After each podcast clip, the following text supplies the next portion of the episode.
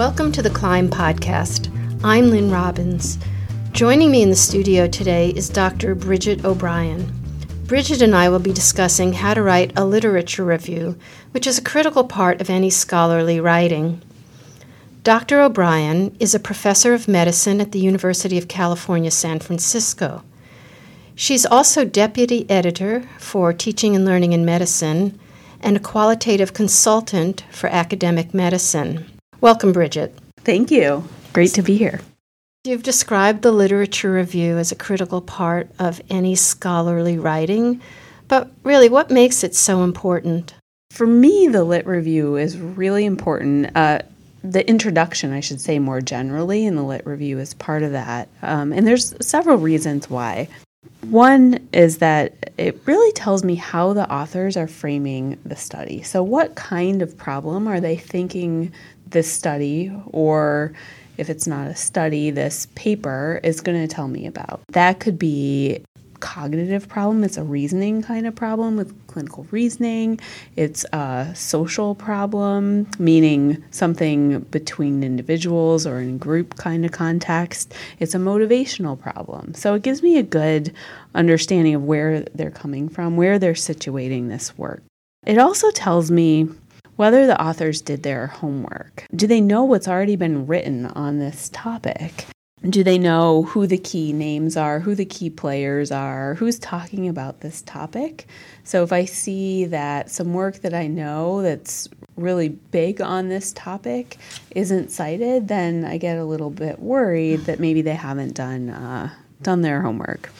It also tells me what they think is new here. And and I think novelty is important. I've been in the field a while now, maybe not that long, but um, it's been more than 10 years, and I feel like I see some of the same kinds of problems coming up and being discussed over and over. So I want to hear what are you adding? How are you thinking in a new way about mm-hmm. this problem?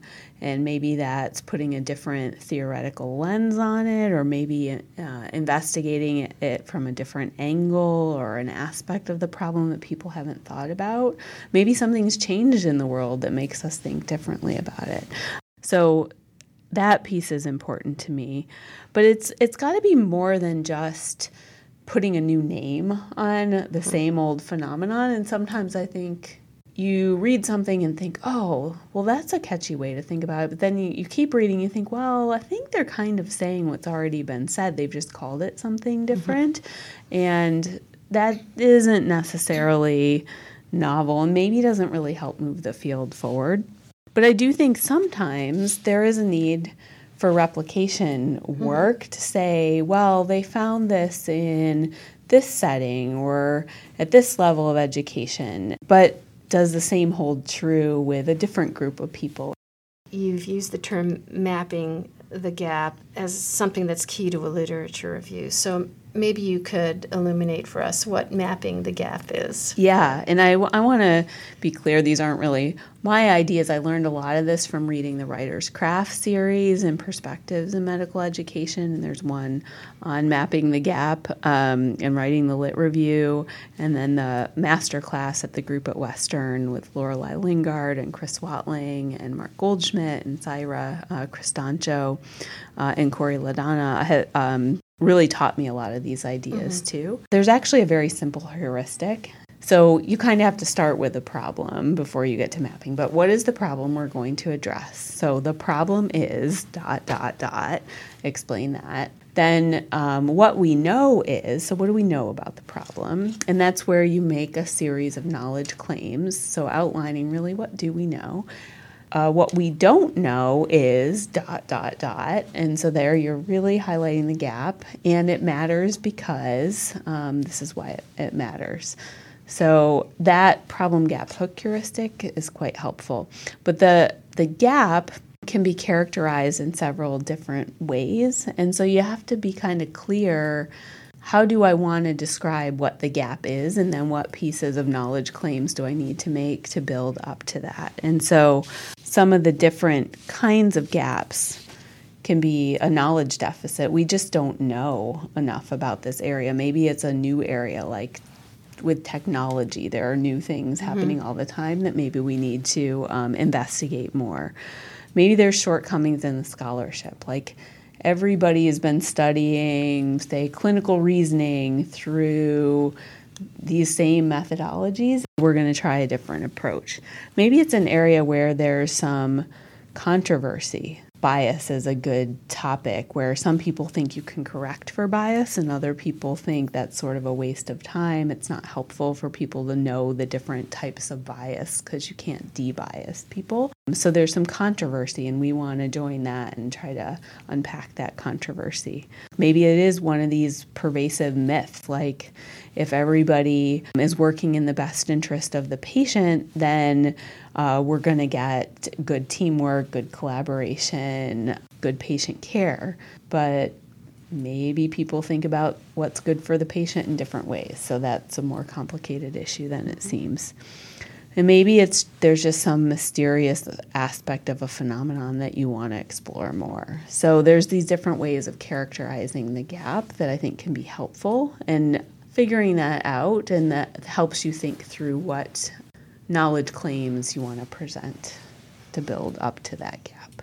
So, you're an editor and, and clearly a frequent journal reviewer. Are there other things that make a particularly strong literature review or introduction? Yeah, I think the argument has to flow or the story has to flow. So, can I kind of follow how they're laying this out?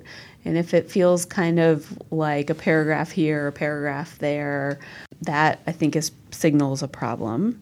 If it lacks some of these key references, like I mentioned, then I worry a little bit that they don't know sort of enough about the topic that they are writing about. If the lit review hasn't left me feeling like this is going to make an important contribution, that this is a meaningful problem, then that makes me kind of worry. I really want to know how is this study going to add value? What impact is it going to have? How's, how are you hooking the reader and going to advance the field? So I think those are the key things mm-hmm. that jump out at me. Mm-hmm. So is there any combination of things that makes you want to like take the manuscript in your hand and just like throw it across the room or Yeah, and I think so I make it sound like it's all simple, but mm-hmm. honestly this is hard work it's easy to say to someone your argument doesn't flow. It's much harder to say, here's what you need to do to make the argument flow. And that can be especially hard if it's a topic that I'm not an expert in or I just don't know that literature well enough. There is sort of a back and forth between you and the authors of I need more convincing that, you know, this is new and but I don't really know and uh, them like doing their their work. Yeah. So. Yeah. Well, it sounds like you're really committed to mentoring. I think a lot about how to help them learn to argue a position better. I think I empathize too. When I entered this field, I felt like you send a paper off and it goes out there, and whatever you get back is what you get back. And the very first paper I wrote, I got back a revise and resubmit and just felt overwhelmed and mm-hmm. never resubmitted it because I just, you know, didn't know what to do about it or how to respond and it felt like too much. And boy, I wish I'd had a good mentor back then who would have said, oh, this is totally doable. Here's how you approach it, and we can get this done. Now I realize editors are people, and I do think there's a bit of a shift toward increasingly more people feeling like they want to invest in helping scholars learn to do this work better. Any tips for folks who get revise and resubmit? I see it as a win. I think it's a success. It's a win that you got even sent out for review. And then if you got invited to resubmit, they that really means they think that there's good potential mm-hmm. here you do need to respond and take every single reviewer's comment seriously. That doesn't mean you have to do what they've suggested, but you have to come up with a reason for not doing it. And you need to think about what it's signaling. So maybe you don't do exactly what they say, but something wasn't clear in what you wrote. And so you need to clarify that and help readers understand. They didn't see any fatal flaws, otherwise they would have rejected Mm-hmm. it. So most things really can be addressed, and I think it's it's definitely a, a win and an exciting opportunity to make your paper better. When you write your own literature reviews, how do you go about selecting the literature that you'll reference? I think it's changed over time. So I used to do the big kind of bolus of I need to know everything there is on this topic and I need to think about like kind of summarizing that and paraphrasing that and then somehow I need to synthesize all that and synthesis is not my strong suit. So going to the writing master class and reading some of the tips really helped me think about freeing myself. So, doing the reading and knowing a fair bit about what's out there, but then setting that aside and letting it go and just thinking about what's a compelling argument for this paper.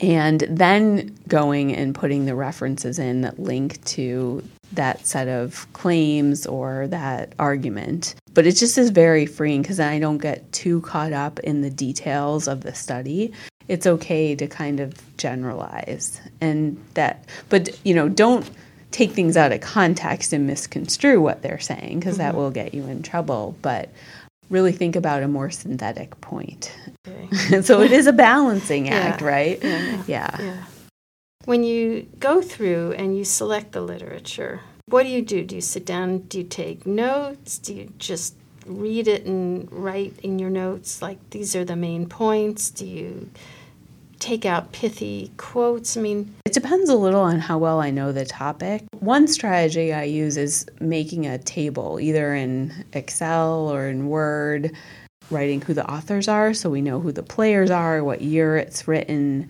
What are the key points of their argument? What kinds of methods did they use? Anything that might be helpful to know along the lines mm-hmm. or down the line. That does a couple of things. It allows me to sort and go back and find things easily, and I can say what kind of topic are they writing about.